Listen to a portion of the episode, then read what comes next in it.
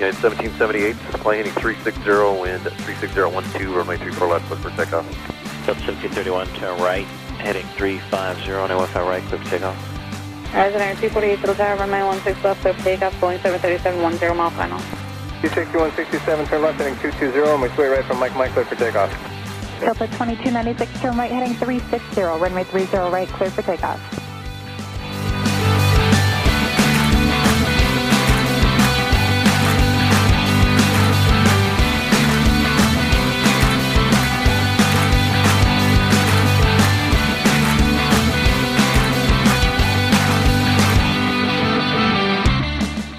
What's going on, everybody? Welcome back to another episode of Clear for Takeoff. My name is Jason. It's Friday, September 18th. And we got a cool show for you tonight. Some rapid fire stories. I'm not going to get into a whole lot of detail on these like we do in some shows. But before we get to that, just a quick shout out to all of you guys that are listening and tuning in every week and participating on the Facebook page. We've had exponential growth over the last week or so.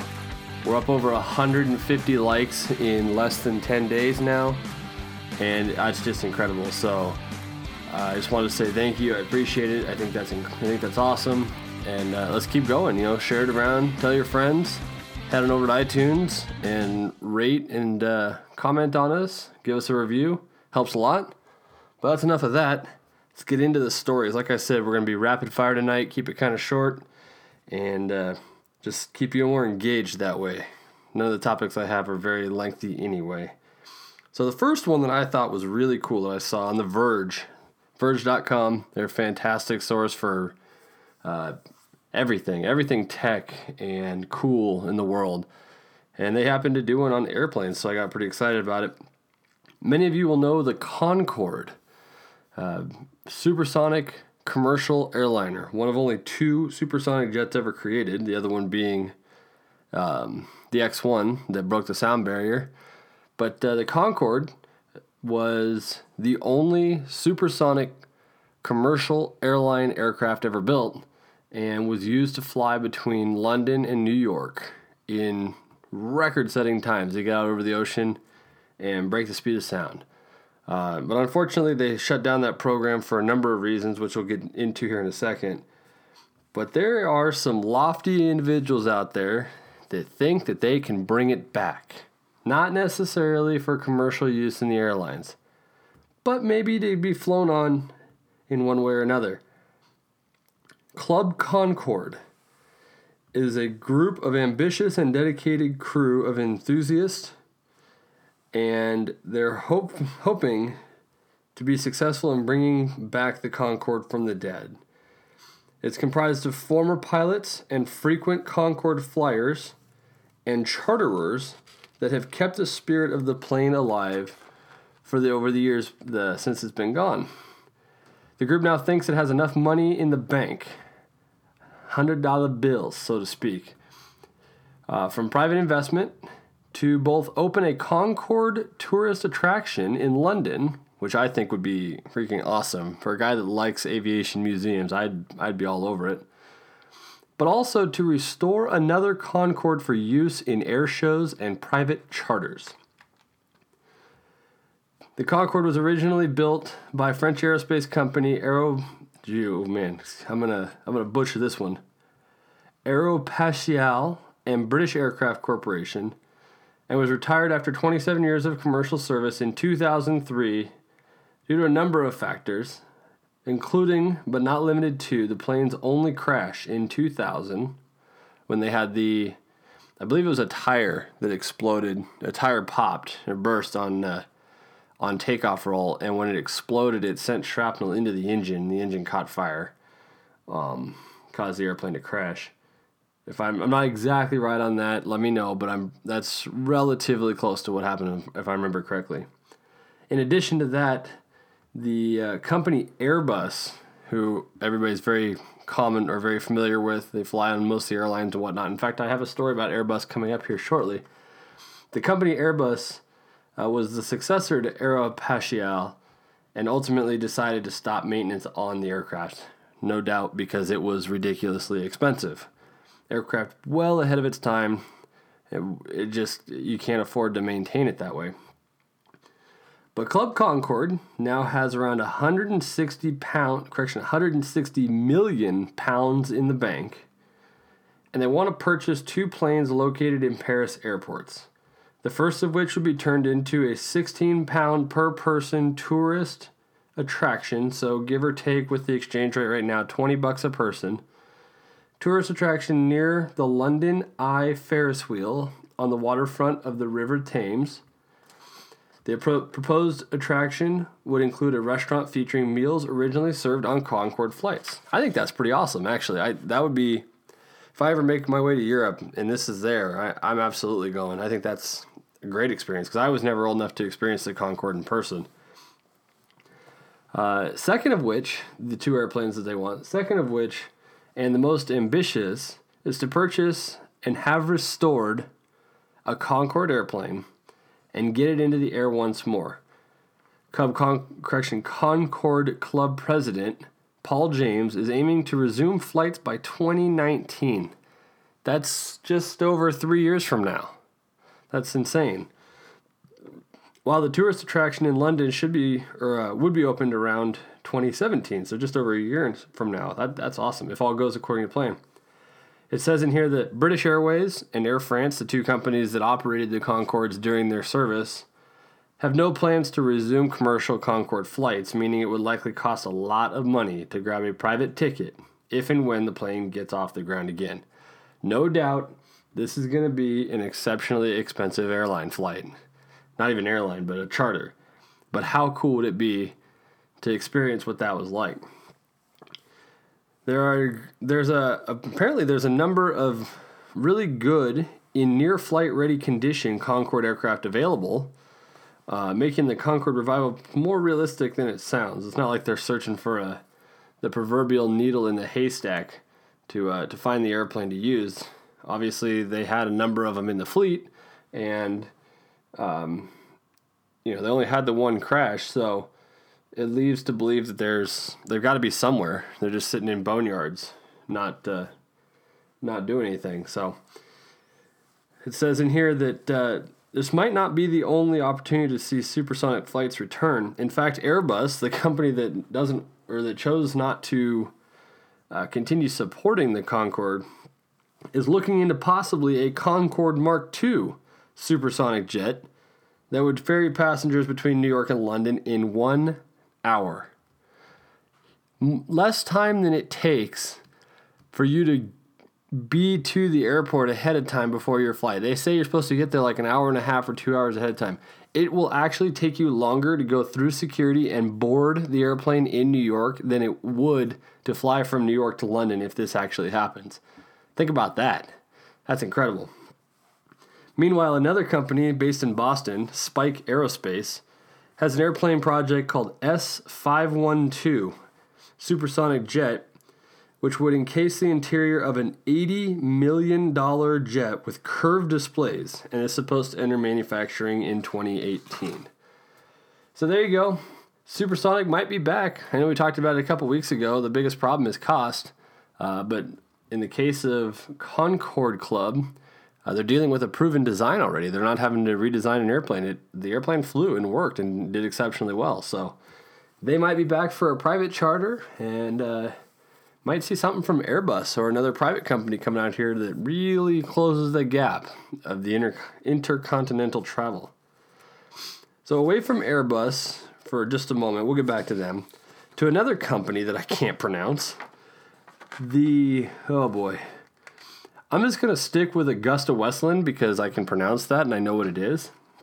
The actual full name, if I don't butcher this, is Finmeccanica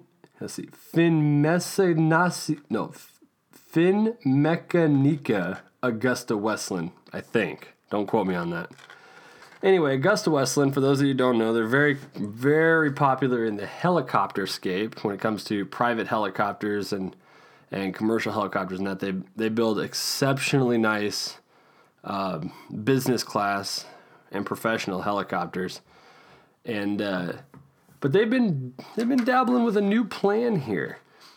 Some of you might be familiar with the V-22 Osprey military aircraft that that's referred to as a tilt rotor. Basically, it looks like an airplane more or less, has a wing and a fuselage with two huge engines on either end of the wing with really, really large rotors.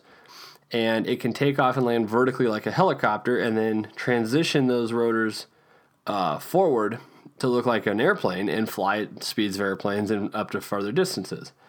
Well, AgustaWestland has taken that idea and run with it and decided that we need that in the commercial space, in the business space.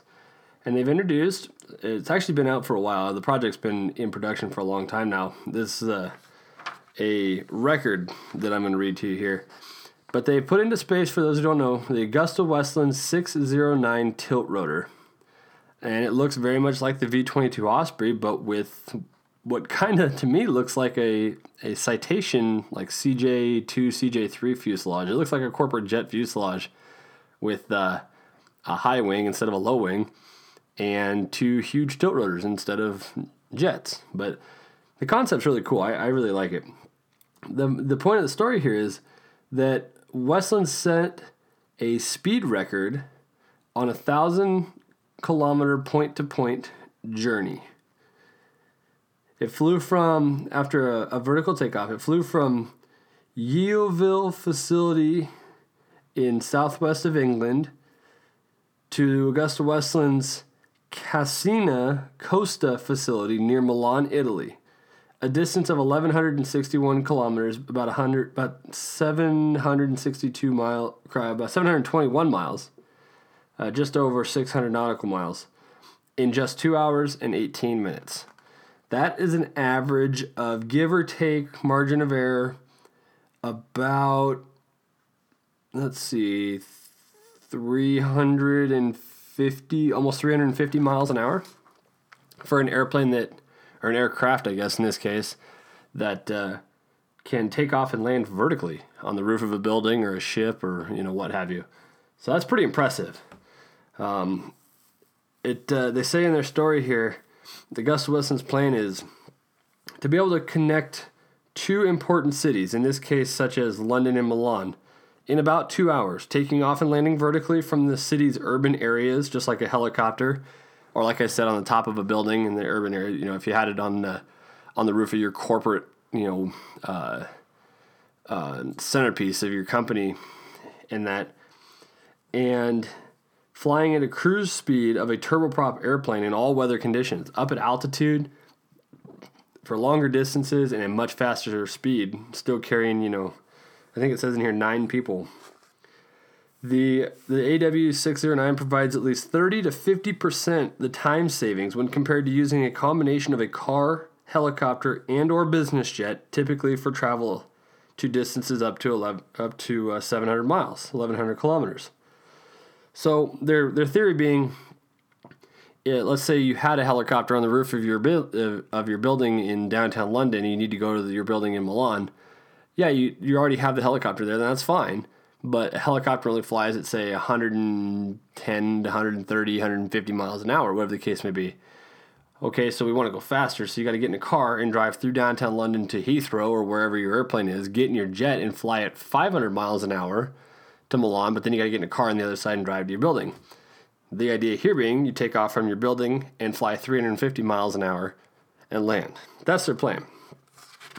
So the aircraft then, after its vertical takeoff from Yeovil, if I'm pronouncing that correct, climbed to its en-route cruising altitude of 25,000 feet. That's the big deal here is you get to an altitude like that where the air is thinner, you can go much faster.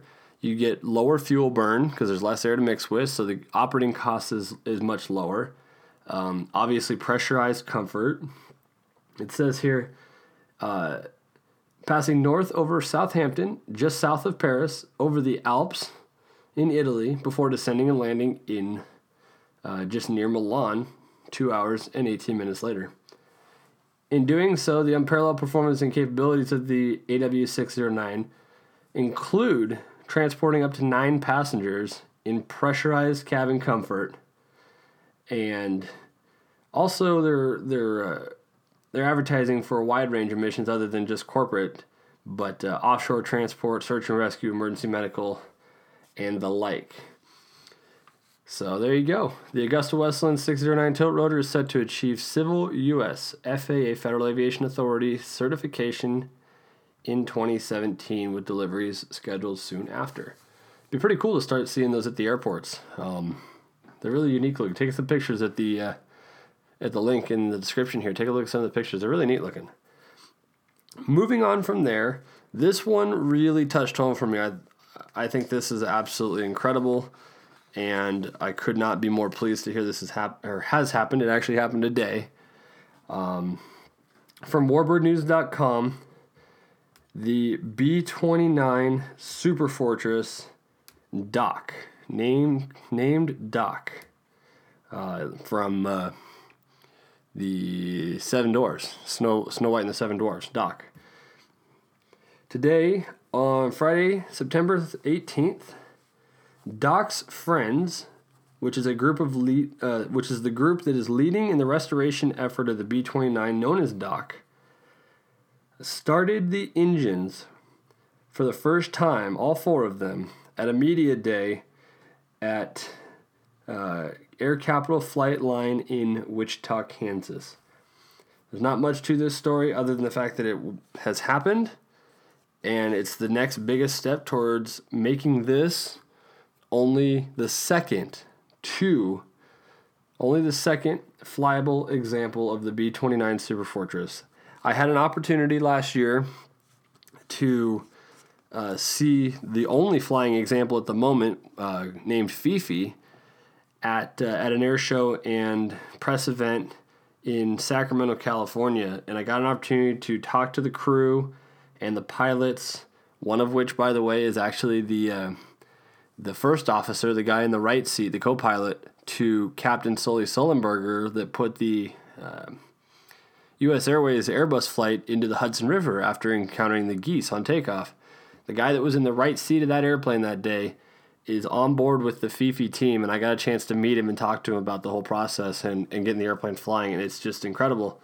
And I got an opportunity to go through the entire airplane, look at the bomb bays, sitting in the gunner seats, climb up in the cockpit, and see what it really looked like from the perspective of those that dropped the bombs on Hiroshima and Nagasaki in World War II, because this is not this particular one, but this is the airplane, the B-29, that did that. So for there to only be one flying example at the moment is kind of sad, but Doc's Friends are currently on their way, fast-tracking getting the second one flying, and that's going to be awesome, because it'll be neat to see them fly together, the two of them, if that ever becomes a thing. So best of luck to them. I want to see that come together for sure. So we're going to go back to drones here for just a second. Wait. Don't turn off the podcast yet. I know you guys are probably tired of listening to drone talk and whatnot, but this is actually kind of cool.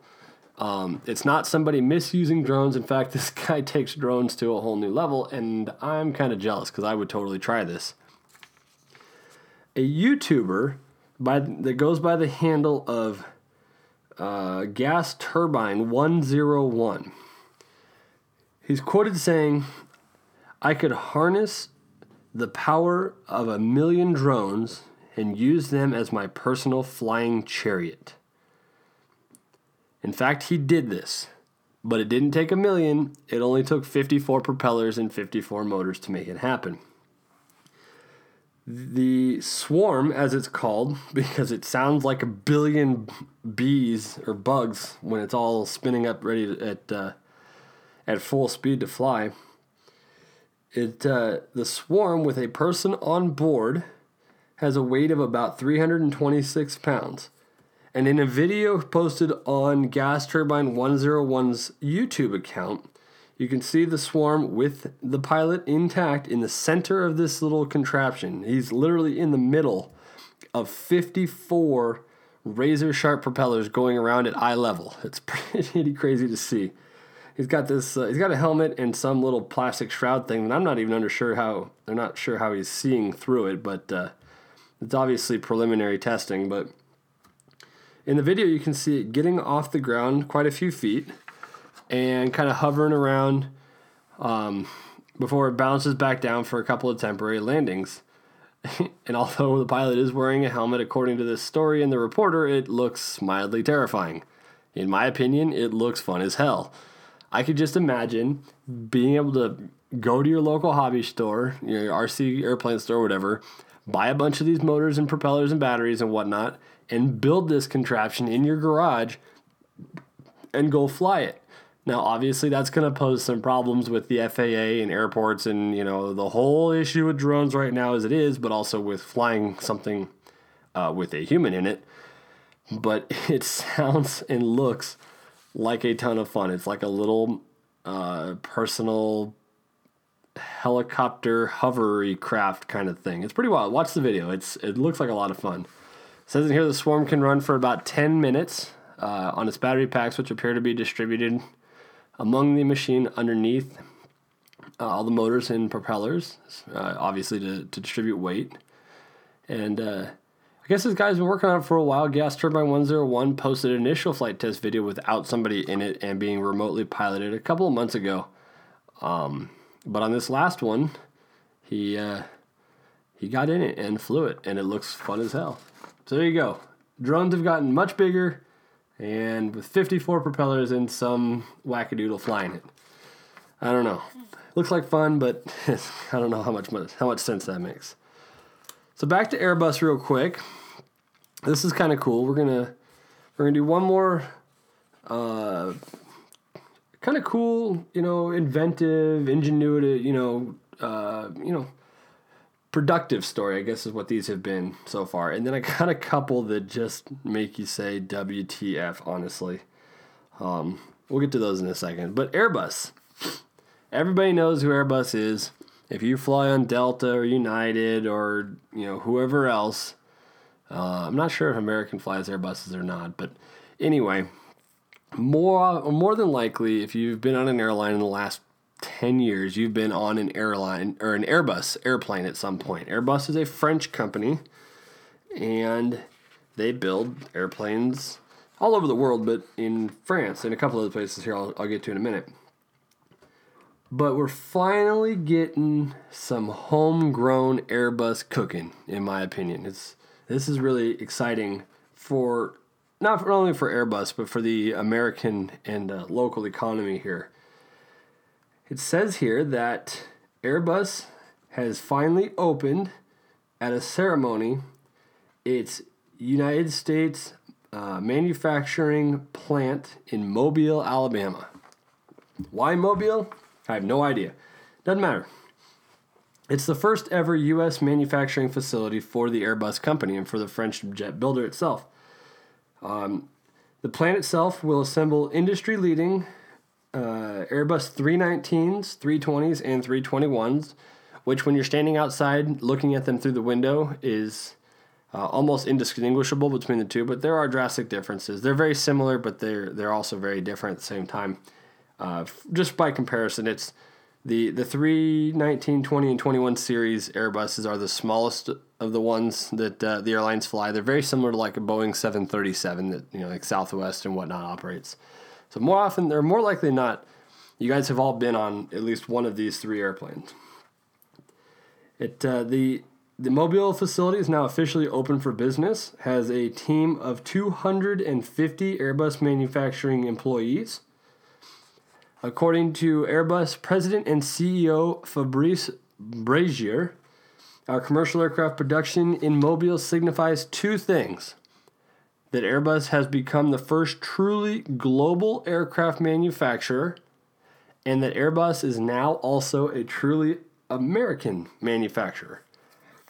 I'm not sure about that because I know that parts of the new Boeing 787 are built overseas in multiple different places, but to be fair, the way this reads, at least on its surface, is that the Airbus 319s, 320s, and 321s will be built in whole in Mobile, Alabama.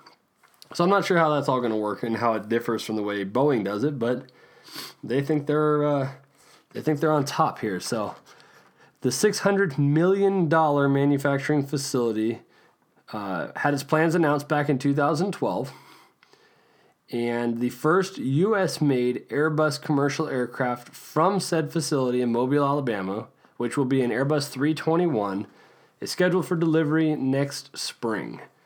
By 2018, the facility will produce between 40 and 50 single-aisle aircraft per year, and Airbus's market forecast indicates a demand for over the next 20 years from all of the manufacturers for some 4,700 single-aisle aircraft in North America alone. I lost my spot here. Oh, there we go.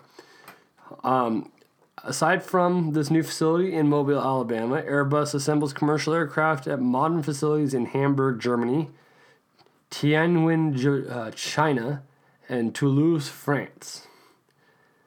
Airbus is a leading aircraft manufacturer with the most modern and comprehensive family of airliners on the market, ranging in capacity from 100 to more than 500 seats. Airbus champions innovative technologies and offers some of the world's most fuel-efficient and quiet aircraft, and has sold more than 15,900 aircraft to some 400 customers worldwide. They are an international superpower when it comes to commercial aviation. They are the number one direct competitor for Boeing. And they're also, from what I've been told by Airbus pilots, not only one of the most technologically advanced and comfortable and pilot-friendly to a point aircraft to fly, but they can also be some of the most technologically complex and difficult aircraft to operate. And one, I actually had a pilot friend of me telling me once that the biggest problem with an Airbus, they have the saying, if it ain't Boeing, it ain't going. Well, to a point, he said that there is some truth to that. And the problem is, take for instance what happened to the U.S. Airways flight with Captain Sully Sullenberger that ingested the geese in New York and landed in the Hudson. If that were a Boeing 737, there is no way to prove, without going out and doing it again, which would not be safe, obviously, but there is no way to prove whether or not a Boeing aircraft could have made the runway at Teterboro or LaGuardia or JFK or wherever, as opposed to putting it in the Hudson. It is provable, however, that one of the issues, because I actually watched a documentary on that accident in particular with input from Sully Sullenberger, and one of the issues with Airbus aircraft is they are so technologically tied in and advanced that when something goes wrong in a system, the aircraft has predetermined reactions to the failures as to not harm the aircraft any further and therefore save money. So, for instance, if they take off and they ingest a bird in the left engine, the aircraft recognizes that and shuts the left engine down automatically and doesn't allow you to restart it because in the aircraft's mind, quote unquote, it is determined that by doing so, it would cause more harm to the engine and therefore cost more money to fix and or replace it. Well, obviously, in the case of the U.S. Airways flight, that mathematical formula didn't pan out because they ingested the geese, the airplane recognized the problem, shut both engines down, the crew was not able to reignite them because the airplane says, "Nuh-uh, you're not going to ruin my engines. They're, $5 million a piece or however much they are. I have no idea, but they could be that much."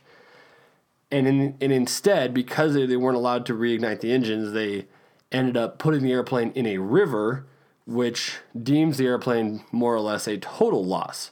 So now instead of, for hypothetical numbers, instead of being able to reignite the engines and get the airplane back to the runway, and while doing it cause $10 million in damage to the engines, they lost a $100 million airplane. Or something to that effect. I obviously don't know the numbers, but just for round numbers for simplicity. So my friend has told me that is a distinct problem with the Airbus, is it's so over-controlled by computers at times. There are times when an emergency situation happens and the computer just does, that is awesome, and they loved it. And it helped immensely with the crew resource management, the cockpit management, to deal with an emergency in the moment. However, in the case of that specific crash, had that been a Boeing 737, they would have at least had the opportunity or the choice, I guess is the best way to put it. The crew would have had the choice as to whether or not to try to reignite the engines to at least get marginal power to try to get back to an airport. They might have still left it the way it was and put it in the Hudson. There's no way to prove that. But what you can prove just by knowing how the aircraft systems work is that Boeing gives you the opportunity to make a decision on how to handle the emergency.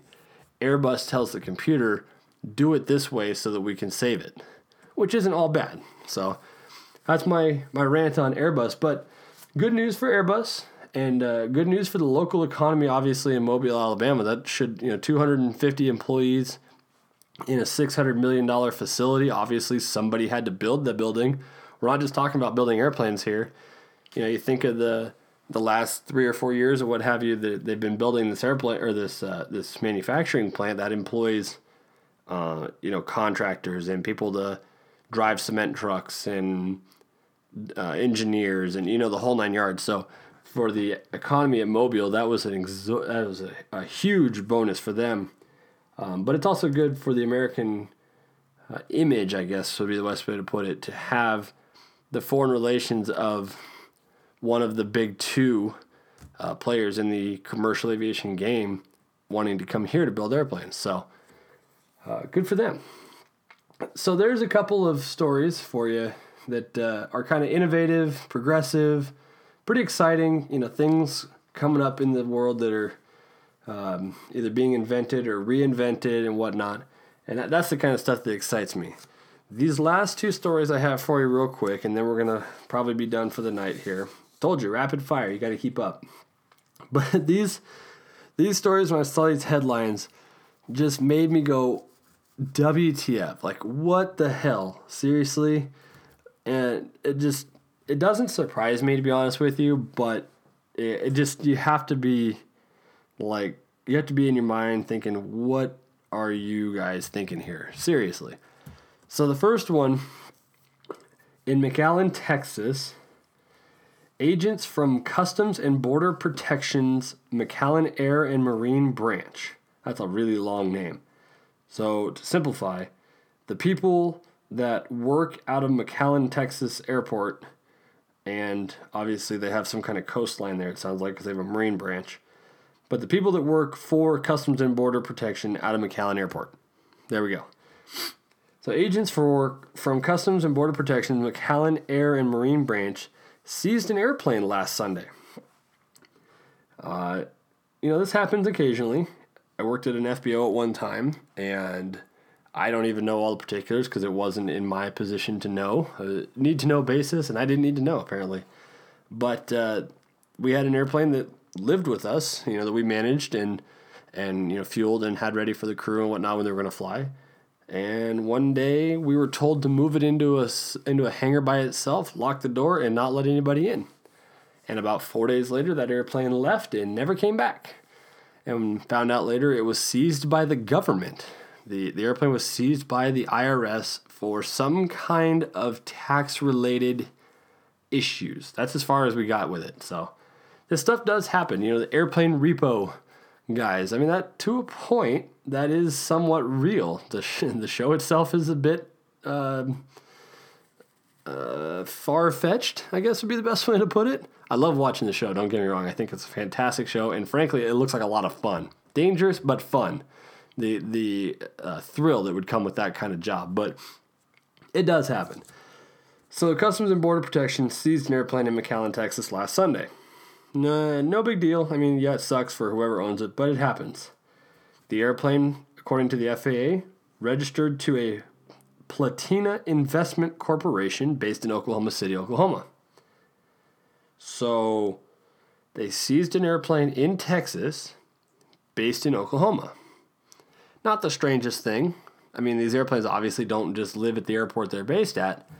But, if it was like this tax deal that I, the airplane that we were in charge of at the FBO I worked at, you know, it lived with us, and they seized it from us. They knew where to find it.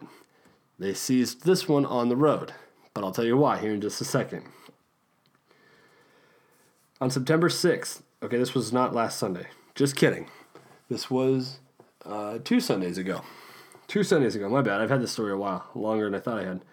At about 11 a.m. on September 6th, agents conducted an immigration inspection on a Beech King Air E90, one of the smaller of the King Air twin turboprop siblings,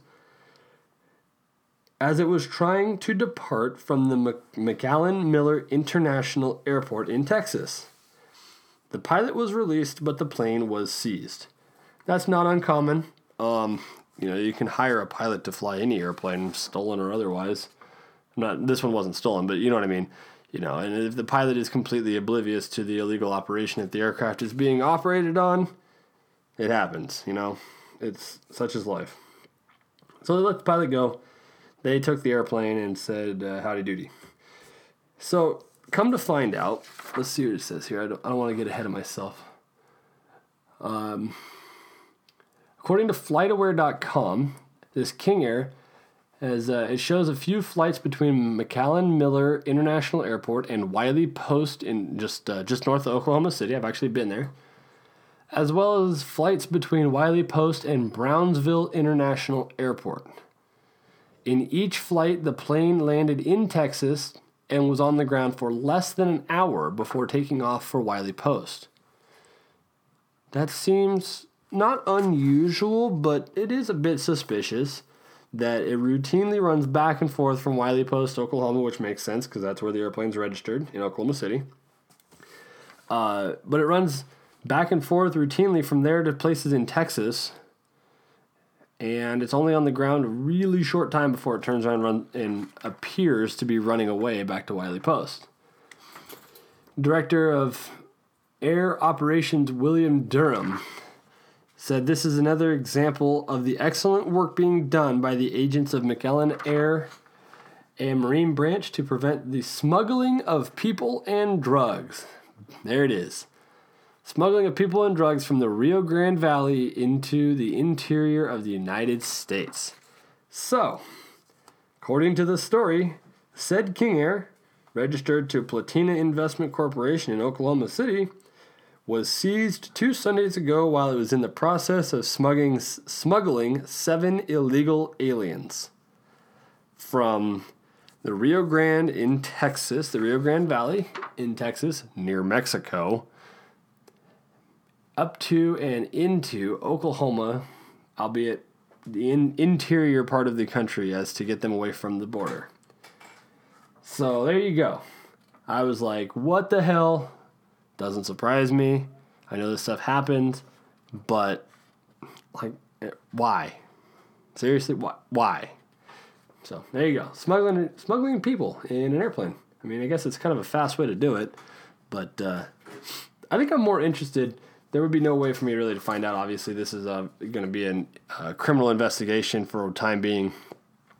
But it would be interesting to know how they got to this, how they figured this out. This is the kind of stuff that really intrigues me is the how, not necessarily the why. I mean, the frequent trips from Oklahoma City to Texas with a quick turnaround is a little suspicious, but not too bad. I mean, hell, my dad with his business, he oftentimes flies to and from the same places, and you know, if he's dropping somebody off or picking somebody up, he might fly down and grab them and go, or like really quick because they got a meeting to get to or whatever. You know, that's not unusual.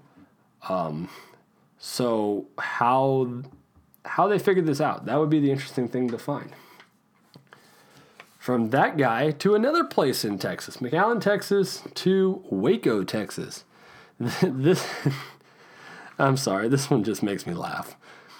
I saw this posted on, actually I found this with from a link from somebody on Facebook, and the caption that the person on Facebook posted was, I bet you those airplane repo guys could have done this a little slyer. But I'm just gonna hit you right in the face with the tagline here instead of trying to sell it to you. Waco, Texas. A man was stopped today. This was yesterday, September 17th. A man was stopped today after breaking through a security gate and attempting to steal a Learjet from Waco Regional Airport. Seriously? Really? And what did you plan on doing with it, is my question. If I was the interrogator sitting in the jail cell or in the jailhouse right now, I'd be looking across from him, just laughing at him. And what exactly did you expect to do with a multi-million-dollar corporate business jet that is registered with a big emblazoned painted-on number on the tail to a specific owner somewhere in this country? It's a one-of-one airplane. Like, it's not like stealing a candy bar from the convenience store. You're not going to hide it. I mean, you could hide it in a hangar, but let's be real. These airplane repo guys have got this figured out. They know how to get to these airplanes that they need to recover. What did you think you were going to do with it? Anyway, let's just get into the story because I think it's hysterical. So yesterday, September 17th, shortly after noon, a man crashed through a security gate and accessed an area of Waco Regional Airport attempting to steal a Learjet. He crashed his vehicle into and through a security gate, and the pictures prove that is exactly the case. It's straight out of the movies. Like, this dude went driving on down, cruising for a bruising in his car or whatever, and hit that gate to see if it would go flying open like they do in every movie, and when it did, he ripped it off its hinges, actually. But when it opened, he's like, sweet, I'm in. I'm going for a Learjet. Why not? I mean, screw that Cessna 152. That's only worth $30,000. I'm going to go hit that one that's worth $3 million. No, I just don't get it. So he crashed through the security gate, gaining him access to the tarmac of Waco Regional Airport.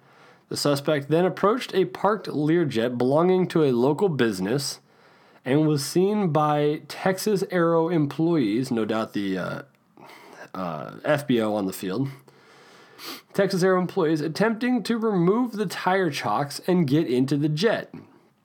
The employees flagged down an officer who was off duty and working airport security. Said officer approached the suspect, who was armed with a stick. Really? A stick? That's like bringing a pencil to a machete fight. Like, what? No, a stick?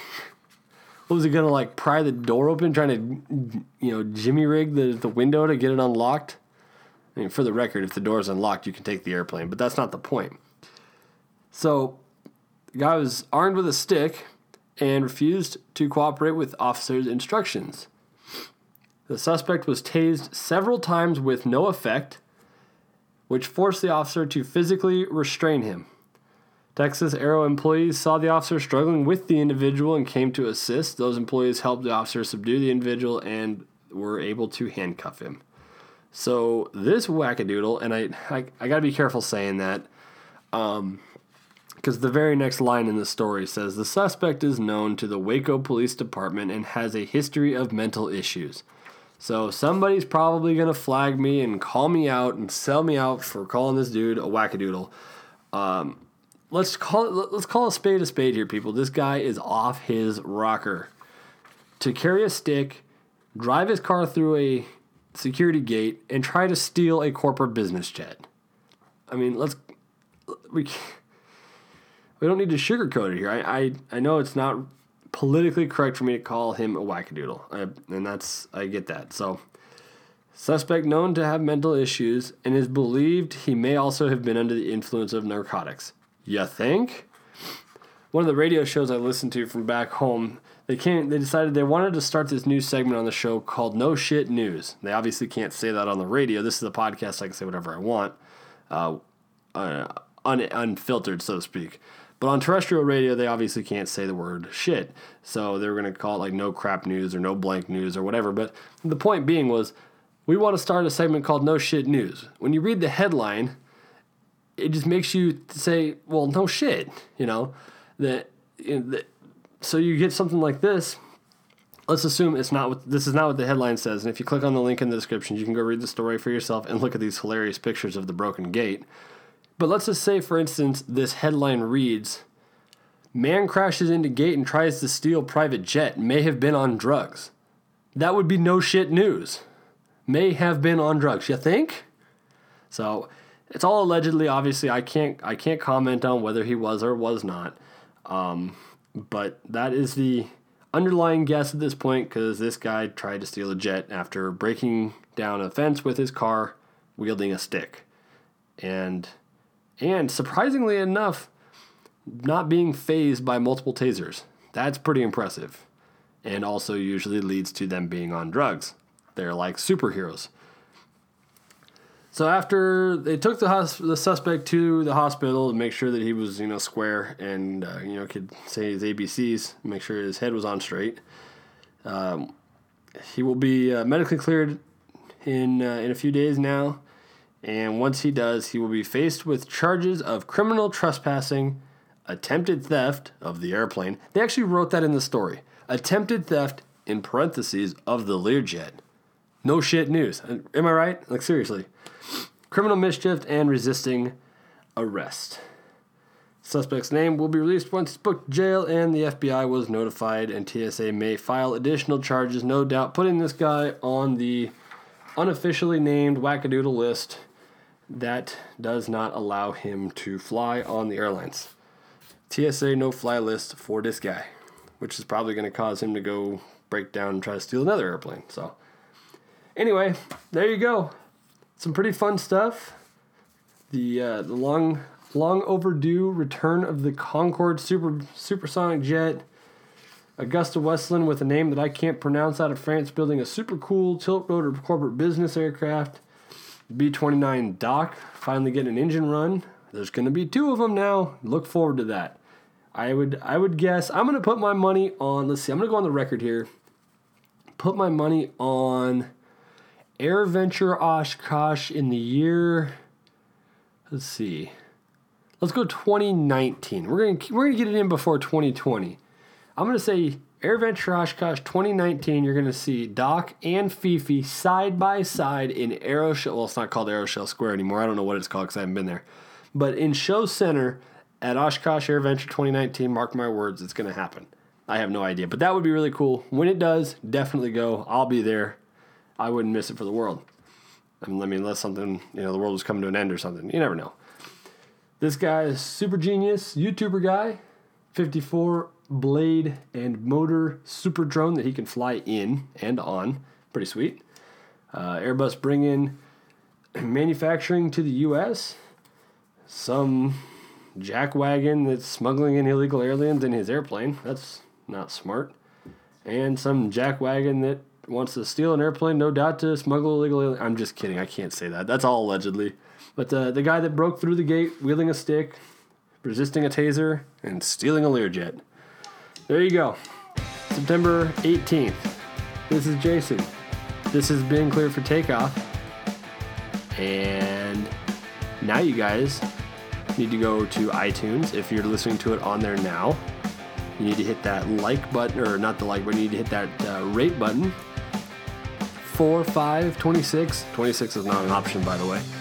But give us some stars. Let us know what you think about it. It doesn't have to be 5 if you don't honestly think it's worth 5. I'd rather you be honest and not just pander to my wishes. But yeah, go over there, rate us, write a quick review. It helps out a lot. There's nothing over there yet as far as I know, but it'll help progress and grow the show, and we might be able to get into some more in-depth stuff, reviews and interviews and stuff like that, and that kind of stuff helps a lot.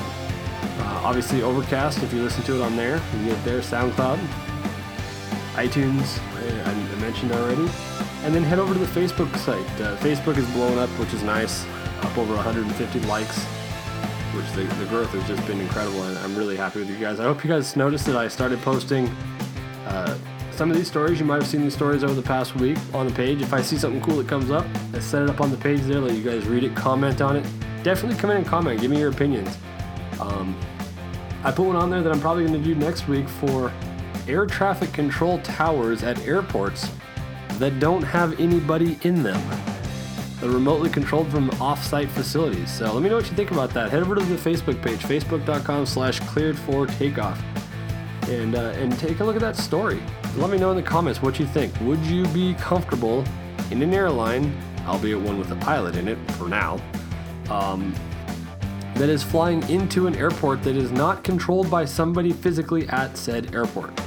I'm going to do a little more research on what that actually looks like, and probably bring that one to you next week. So, Facebook, iTunes, SoundCloud, Overcast. You know where we're at. I know you're there looking at it. Like, share, review, rate, so on and so forth. And I will see you guys next week on Cliff Takeoff. See ya.